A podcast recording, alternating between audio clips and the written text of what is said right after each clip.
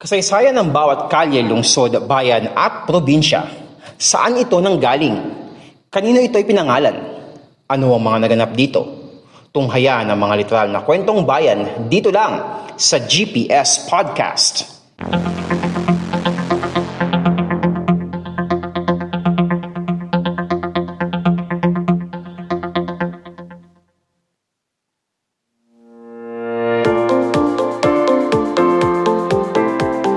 Ito ang podcast show na literal na kwentong bayan, ang GPS Podcast. Tayo po ngayon ay napapakinggan sa Spotify, Anchor, Pocket Cast, Google Podcast, Red Circle at sa Apple Podcast. At mapapanood nyo rin po itong video na ito sa YouTube, sa Facebook, sa Instagram at sa TikTok. Kung kayo po ay nanonood sa ating YouTube channel na Podcast Demands, don't forget to subscribe and click the notification bell button para masundan niyo po yung mga susunod na episodes ng GPS Podcast. And also, kung nanonood man po kayo sa ating Facebook page, pati na rin sa ating Instagram at TikTok account natin na Podcast Demands, please like and follow. Pag sinabing EDSA, Enzo, pag sinabing EDSA, ano una kagad na maiisip mo? Ha? Traffic, di ba? Reality check tayo. Traffic. Araw-araw, ah, dagsaan ng mga sasakyan tapos yung mga commuter is parang makikipagyarahan yan, makikipagunahan yan sa, sa pagsakay. Pero way back 1986 mga kapodcast, ang EDSA ang nagsisilbing or naging daan rather, ang naging daan upang mapanumbalik ang kapayapaan at kalayaan at pati na rin ang ating demokrasya. Kaya dito sa topic natin ngayon mga kapodcast, pag-uusapan natin ang dalawang monumento sa puso ng EDSA na siyang nagiging na siyang nagsisilbing simbolo ng ating demokrasya.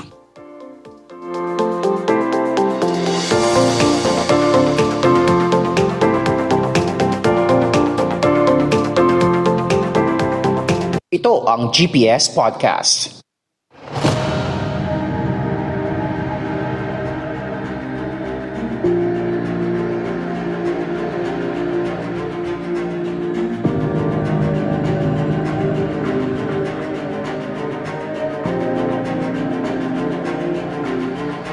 Una muna nating pag-uusapan mga kapodcast ay ang EDSA Shrine.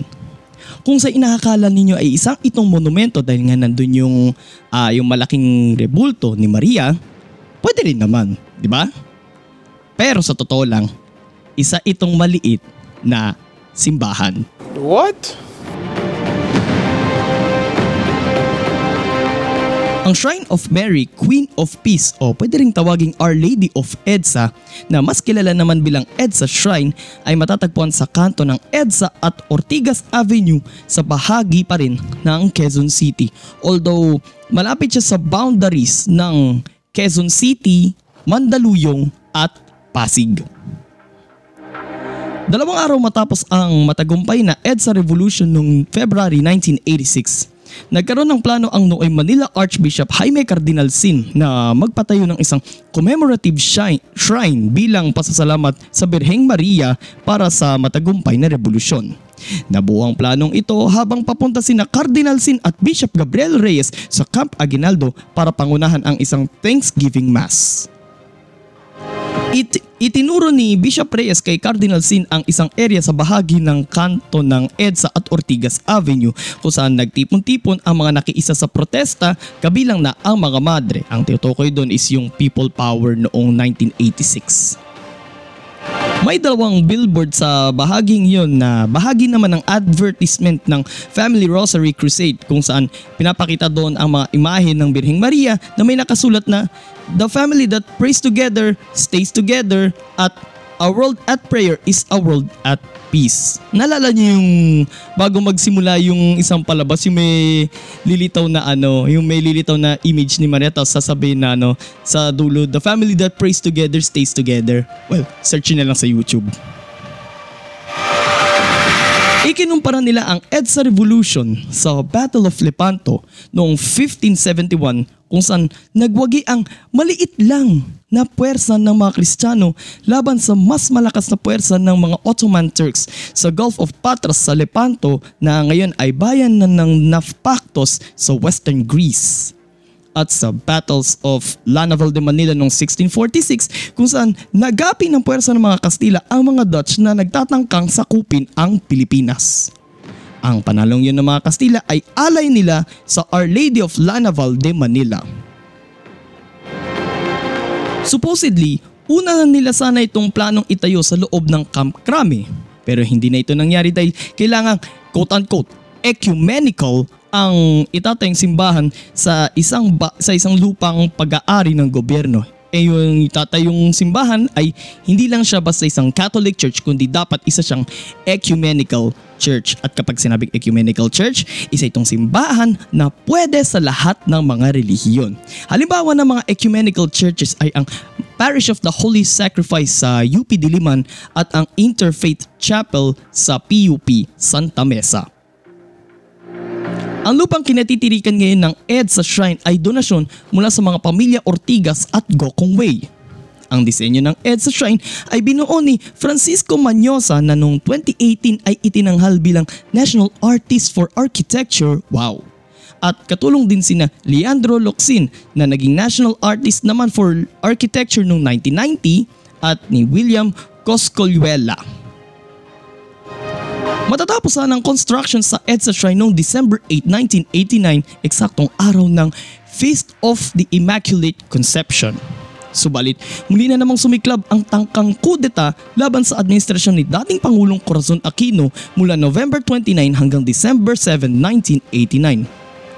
Matapos ang kudeta, natuloy ang construction hanggang sa ito ay mabuksan noong December 15, 1989. Ang simbahang ito ay idinedicate sa Birheng Maria as usual.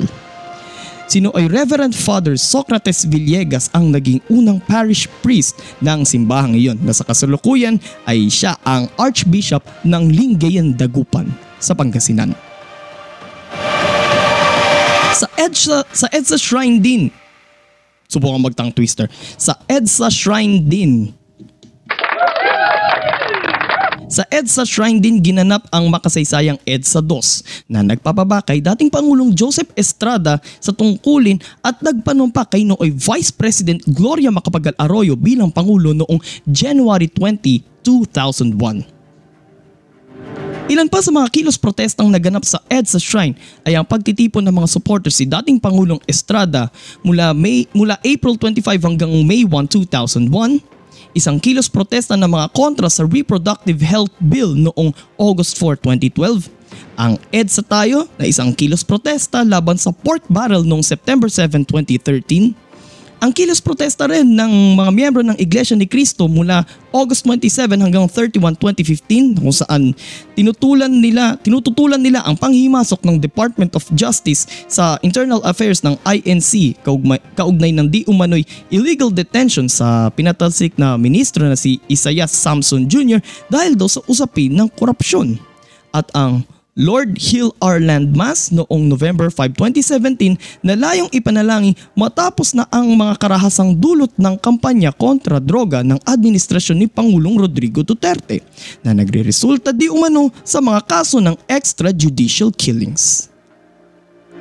Taong 2019 nang ideklara ng National Commission for Culture and the Arts o NCCA ang EDSA Shrine bilang isang important cultural property. Isa pang monumento na nagsisilbing simbolo ng demokrasya ay ang People Power Monument. Nasa isang kilometro ang distansya mula sa EDSA Shrine, pwede nga lang tulakarin eh. Mararating naman ang isa pang monumentong sabi ko nga sumisimbolo rin sa ating demokrasya, ang People Power Monument. Matatagpuan ito sa kanto ng EDSA at White Plains Avenue sa Quezon City pa rin malapit sa Camp Aguinaldo. May tatlong layers ang monumentong nilikha ng award-winning sculptor na si Eduardo Castrillo noong 1993. By the way, si Eduardo Castrillo ay uh, siya rin ang nasa likod ng pagkakabuo ng ilan sa mga estatwa dito sa bansa.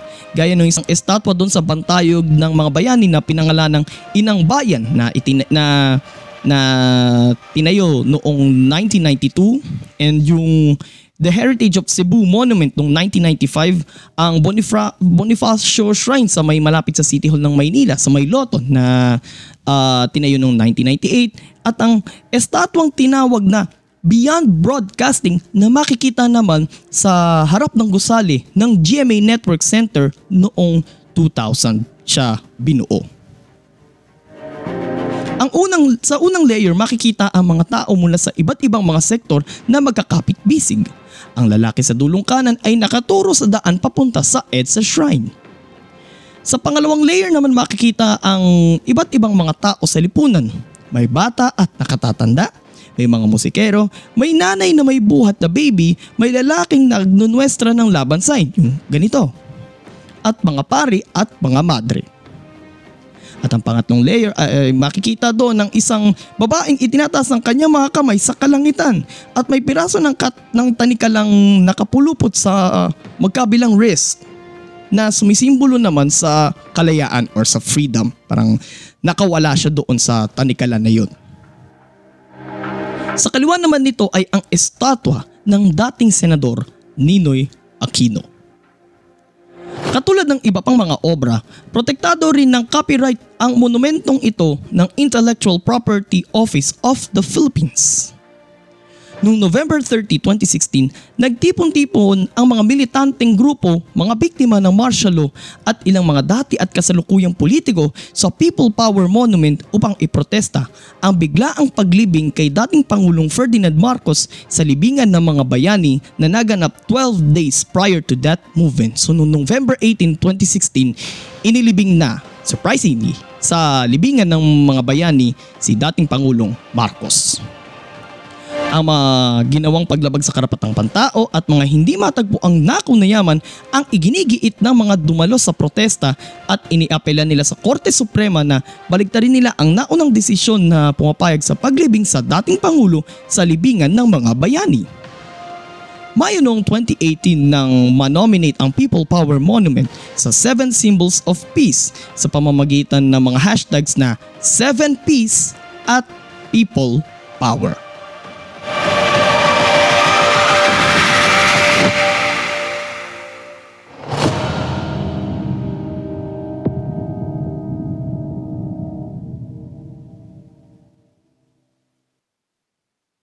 GPS Podcast.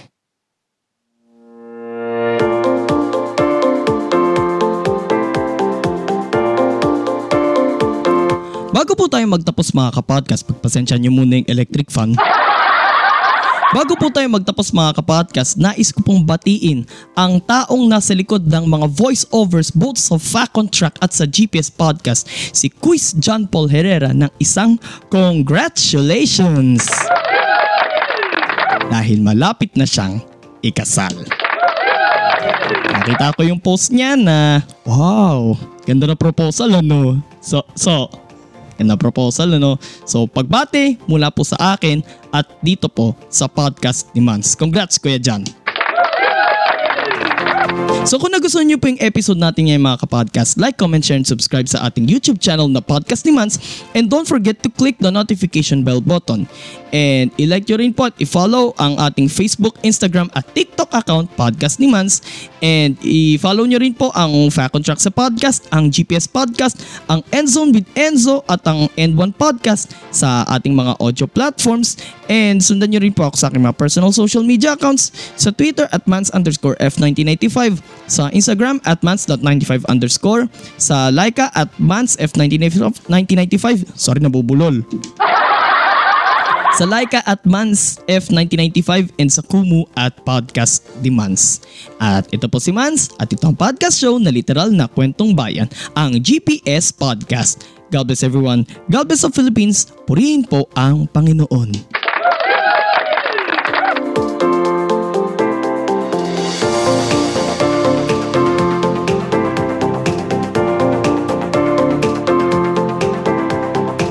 At yan isa na namang makabuluhang kwentuhan dito lang sa GPS Podcast.